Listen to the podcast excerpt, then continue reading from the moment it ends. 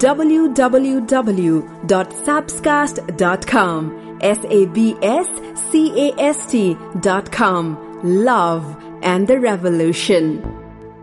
Thank you very much for listening to Snapcast आज बिहान साढे नौ बजेको कुरा दाङको तुलसीपुर उपमहानगरपालिकाको वडा नम्बर तीन स्थित प्रतापकोट अम्बासको घटना जसले प्रहरी हवलदार दुर्गा बहादुर राणालाई एकाएक चर्चामा ल्याइदियो उहाँको साहसलाई चौतर्फी प्रशंसा मिलेको छ। यतिखेर उहाँसँग म बोल्न चाहन्छु। आउनुहोस् आजको घटनाको बारे उहाँलाई नै सोध्यौं हेलो दुर्गा बहादुरजी नमस्कार। नमस्कार हजुर। यतिखेर रातको समय छ आठ बजेर अडचालिस मिनट गयो घडीमा। आजको दिन त तपाईँको लागि विशेष दिन रह्यो है। हजुर हजुर। त्यही भन्नु पर्यो हजुर। सबैभन्दा पहिला त सम्पूर्ण नेपालीको तर्फबाट तपाईँको बारेमा सामाजिक सञ्जालमा धेरै कुराहरू भइरहेको छ। आजको रियल हिरो उहाँ हुनुहुन्छ भनेर तपाईँलाई धेरै प्रशंसाका शब्दहरू हामीले पाइरहेका छौँ र सम्पूर्ण नेपालीको तर्फबाट तपाईँलाई धेरै धेरै धन्यवाद पनि। हजुर हवस्। मेरो तर्फ पनि उहाँ सबैलाई मैले सम्झिने सबैलाई मेरो धन्यवाद हजुर बताउनुहोस् न हुन त बिहानदेखि आज तपाईँ त लगभग सेलिब्रेटी जस्तो नै भइसक्नु भयो तपाईँको फोन पनि अफ थियो तपाईँलाई पत्रकारको फोन आएको आए होइन? तपाईँको साथीकोमा कल गरेर मैले तपाईँसँग कुरा गरिरहेकी छु। सो बिहानको घटना धेरैले सोधिसक्नुभयो होला तर फेरि एकपटक विस्तारमा बताइदिनुहोस् न खास के भएको बिहान? हजुर हाम्रो आज बिहान सात बजीदेखि चाहिँ सुचार हुने चाहिँ त्यो मतदान पर्खेबाट सात बजी साबिकसम्म नै सुचार भएको थियो। म लगायत हाम्रो कमान्डर सही साहब हुनुहुन्थ्यो हामी छजना पुलिस र छजना बाह्रजना टोली थियो। हाम्रो चाहिँ त्यहाँ सम्पूर्ण ड्युटीमा सबै सुरक्षा चाहिँ तैनात हामी सबै तैनात थियौँ हजुर। त्यो समयमा छ सात आठ नौ बजीसम्म तिन घन्टासम्म खासै चिसो असर नराम्रो कुनै प्रभाव केही थिएन हाम्रो रूपमा चलिरह चलिरहेको थियो। एक्कासी साढे नौ बजी समयमा साढे नौ बजी समयमा त्यो बुथ केन्द्र अम्बासको बुथ केन्द्रदेखि पश्चिमतिर एउटा एउटा जङ्गल छ। जङ्गल अग्लो पहाड भनौँ पहाड जस्तो अग्लो अलिक विगटै ठाउँहरू त्यहाँ अलिक अग्लो भिड जस्तो भिरालो ठाउँमा त्यहाँ बाक्लो जङ्गल। जङ्गल त्यहाँ चाहिँ त्यो भौगोलिक बनावटले पनि त्यो हुस्सु हुस्सु लाग्ने लगभग बिहान दस एघारसम्म लाग्ने भएको कारणले त्यही जङ्गलमा लुकी छिपी आएका भनौँ अज्ञातसँगले एक्कासी म बसेको अगाडि म ड्युटीमा ड्युटी बसेको बुथ केन्द्रको नजिकै म ड्युटी थिएँ हजुर त्यो त्यो त्यो ठाउँमा एक्कासी त्यहाँ चाहिँ एउटा चक्लेट बम चाहिँ खस्यो रहेछ। त्यो खस्यो आवाज आयो। मेरो दायाँ साइडमा आवाज आयो। आवाज आयो कसले ढुङ्गाले हान्यो बच्चाले कसले ढुङ्गाले हान्यो भने यसो हेर्दा त्यहाँ बमबाट चाहिँ त्यो त्यो बमको उबाट बाटीबाट एक्काइस धुवा निस्क्यो निस्किएपछि मैले चाहिँ एक्काइस चाहिँ मेरो अरू केही सोध्न थिएँ त्यसलाई चाहिँ कसरी हुन्छ कसरी कति छिटो समयमा त्यसलाई म उ गर्न सक्छु त्यसलाई छ्याक्न सक्छु कसरी सुरक्षित हुन सक्छु भनेर अहिले त्यहाँ त्यो चाहिँ म ध्यान केन्द्रित भएर त्यसलाई चाहिँ मैले तुरुन्तै एकदम तुरुन्तै छिटोमा छिटो खसेको खस्नुभन्दा खस्नु खसेको देख खसेको देख्ने बित्तिकै मैले तुरुन्तै नै उसलाई चाहिँ जुन दिशामा जुन ठाउँबाट आएको थियो त्यही ठाउँमा नै फ्याँक्दै मैले चाहिँ पहिला हल्काको अब बमहरूको बारेमा मोटामोटी अब वन चाहिँ बनाउने अब सामान्य बमहरू अब गिमिलहरू तपाईँको यस्तो बनाउनु पर्छ भन्ने चाहिँ सामान्य तालिम दिएको थिएँ। त्यसको आधारमा मैले चाहिँ अब बमहरू अब बमहरू दुई तिन किसिम हुन्छन् दुई किसिममा हुन्छन् हाई एक्सप्लोसिभ र लो एक्सप्लोसिभ होइन? अनि भन्ने पनि मैले चाहिँ क्लास दिएको थिएँ।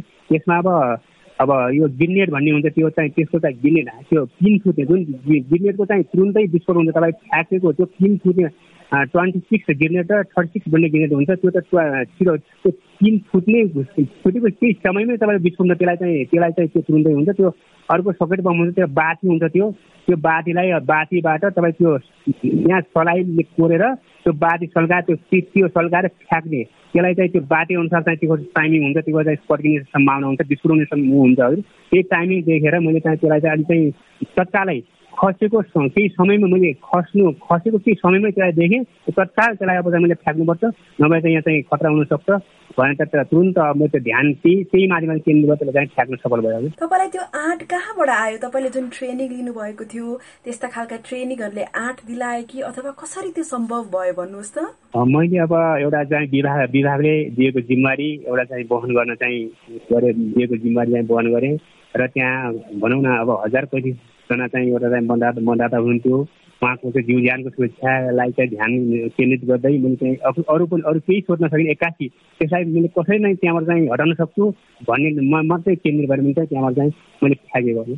त्यहाँ क्षति भएको भए हजुर त्यो मैले चाहिँ मैले त्यो मान्छे अगाडि त्यो मतदातालाई तपाईँहरू आउनुहोस् भने एकतिर महिला एकतिर पुछेर हामी दुई लाइन थियो त्योबाट मैले नै अगाडि बोलाएर हजुर तपाईँहरू आउनुहोस् पालो पालो दुई दिन गरेर तपाईँहरू आउनुहोस् आउनुहोस् भनेर बोलाइरहेको थियो। नजिकै त्यो फालेको अगाडि नै दुईजना पुरुष दुईजना लेडिज हुन्थ्यो यदि सायद मैले चाहिँ त्यो बम चाहिँ फाल्न सफल नभएको चाहिँ केही न केही चाहिँ घटना घट्यो अरे। घटना घट्यो अरे। घटना घट्यो अथवा अब विस्फोट अब उहाँ नै ज्यान नै गुमाउनु अथवा हुन्थ्यो अथवा उहाँ घाइते हुनुहुन्थ्यो केही हुन्थ्यो। त्यसपछि हामी चाहिँ मैले चाहिँ कुनै त्यहाँका चाहिँ मतदाताहरू हतोत्साहित हुन्छन् अथवा तिमीलाई चाहिँ अब नराम्रो प्रभाव पर्छ मलाई कुनै पनि त्यसमा मैले त्यो फसेको बम आयो कि त्यसलाई छुट्टो मैले फ्याँकिदिएँ। फ्याँकेपछि चाहिँ देख्ने चाहिँ म अगाडिका मान्छेले देखेँ हाम्रो साथीले पनि देखेँ अथवा अगाडिको चाहिँ अग्रपन्थीका चाहिँ मतदाता पनि देख्नुभयो। त्यसपछि पछि विस्फोट भएको पछि पछि मात्रै सबैलाई थाहा भयो त उहाँ चाहिँ हामी कन्भिन्स गऱ्यौँ हाम्रो कमान्ड साहब मन लगायत हाम्रो कमान्ड साहब पेसाब हुन्थ्यो मान्छे केही होइन यो चाहिँ नर्मल हो केही होइन मैले सबै चाहिँ कन्भिन्स गरेर सबै चाहिँ यसो गरेर सम्झाएर उहाँलाई चाहिँ हामी चाहिँ त्यो सबै चाहिँ स्वीकार गर्यो। के थाहा भयो? कसले त्यसरी बम फालेको रहेछ भनेर? त्यो त्यो जानकारी केही छैन एक दिन जानकारी छैन। हाम्रो आसँग हाम्रो चाहिँ पहिलाको चाहिँ यसो त्यहाँको चाहिँ निगरानी अनुसार त्यहाँको अनुसार विद्युत विद्युतकै नै ऊ भएको कारणले एरिया भएको कारणले विद्युतकै बरु बढी समूह भएको कारणले उसलाई नै हो उही नै हो भने चाहिँ एउटा हामी चाहिँ अनुमान गर्न सक्छौँ। अनि त्यो घटनापछि तपाईँको अबेर यात्रा पनि भएछ। कस्तो लाग्यो यहाँलाई दुर्गाजी? त्यहाँका जनताले त्यहाँका मतदाताहरूले त्यहाँका चाहिँ उहाँले चाहिँ हामीलाई चाहिँ जुन चाहिँ ऊ दिनुभयो माया एउटा सम्मान दिनुभयो म त्यसमा धेरै खुसी छु। म लगायत हाम्रो मेरो कमान्डर पैसा पनि लगायत मेरा सम्पूर्ण त्यहाँका खटेका साथीहरूले सबै खुसी छ तपाईँको परिवारसँग कुराकानी भयो त्यसपछि? छैन म हुँदैछ मेरो एकदम म मोबाइल मोबाइल अफ भएको कारणले कुनै पनि मेरो फ्यामिली कुनैसँग उसँग मेरो कन्ट्याक्ट भएको छैन। काठमाडौँ जुमाइसँग कन्ट्याक्ट कन्ट्याक्ट भएको थियो दिउँसो। उहाँको चाहिँ कुरा गर्दा गए हजुर चाहिँ त्यो लाइन काट्यो मोबाइल डाउन भयो अब भयो त्यो भएको छैन तपाईँको फ्यामिली चाहिँ कहाँ हुनुहुन्छ? मेरो फ्यामिली गाउँमै हुनुहुन्छ। ठिक छ अब फ्यामिलीले पनि तपाईँको साहसको बारेमा थाहा पाउनु भयो भने दङ्ग पर्नुहुनेछ। गृह मन्त्रीसँग यहाँको कुराकानी पनि भएछ है? हजुर फोटोमा भएको थियो। ठिक छ उहाँले चाहिँ तपाईँलाई तिमीले चाहिँ एउटा सरासिने काम गरेछौ। ठिक छ तपाईँ चाहिँ गऱ्यो तिम्रो चाहिँ बधाई धन्यवाद छ बधाई छ भनेको। यति राम्रो साहसले भरिपूर्ण कार्य गर्नुभएको छ। नेपाल सरकारबाट वा प्रहरी प्रशासनबाट तपाईँले केही आशा गर्नुभएको छ? त्यस्तो आश के थिएन एउटा विभागको जिम्मा विभागले दिएको जिम्मेवारी वहन गरेको। ठिकै विभागले जे चाहिँ होइन हजुर विभागको चाहिँ त्यो विभागको नीति विभागको चाहिँ ऊ अनुसार हजुर विभागले के अब फैसला गर्छ विभागले के चाहिँ गर्छ हजुर त्यसरी ठिक छ हजुर त्यसै पछि आउँछ। अनि खाना खानु भयो त? छैन छैन हजुर बिहानदेखि नै आज इन्टरभ्यू दिँदा दिँदै व्यस्त हो खाना भ्याउनु भएको छैन? छैन हजुर भर्खरै हामी चाहिँ लिएर चाहिँ मलाई पैसाहरू हामी चाहिँ त्यहाँबाट त्यो बुधबाट चाहिँ ल्याएर महानगरपालिका चाहिँ बुझाएर भर्खरै हाम्रो इलाका परिकारले चाहिँ सिलगढीमा फर्काउँदैछौँ हजुर यसो गरेर अब टाइम छैन हजुर अब बिस्तारै खाउँ खान खानुपर्छ भने चाहिँ। अब तपाईँको अर्को वर्ष त अब पेन्सन पनि पाक्ने रहेछ होइन? त्यो त अब भविष्यले बताउने कुरो म्याम अहिले म भन्न सक्दिनँ भोलिको बारेमा। भोलिको कुरा भोलि थाहा होला म्याम अब हजुर। ठिक छ दुर्गाजी पुनः एकपटक यहाँलाई हामी सबैजना नेपालीको तर्फबाट नमन गर्न चाहन्छौँ। यति साहसपूर्वक काम गर्नुभएको छ। म एकदम खुसी छु हजुर एकदम चाहिँ खुसी छ त्यसमा। एकदम खुसी छ हजुर। थ्याङ्क यू हजुर। हजुर लगायत सम्पूर्ण थ्याङ्क यू हजुर।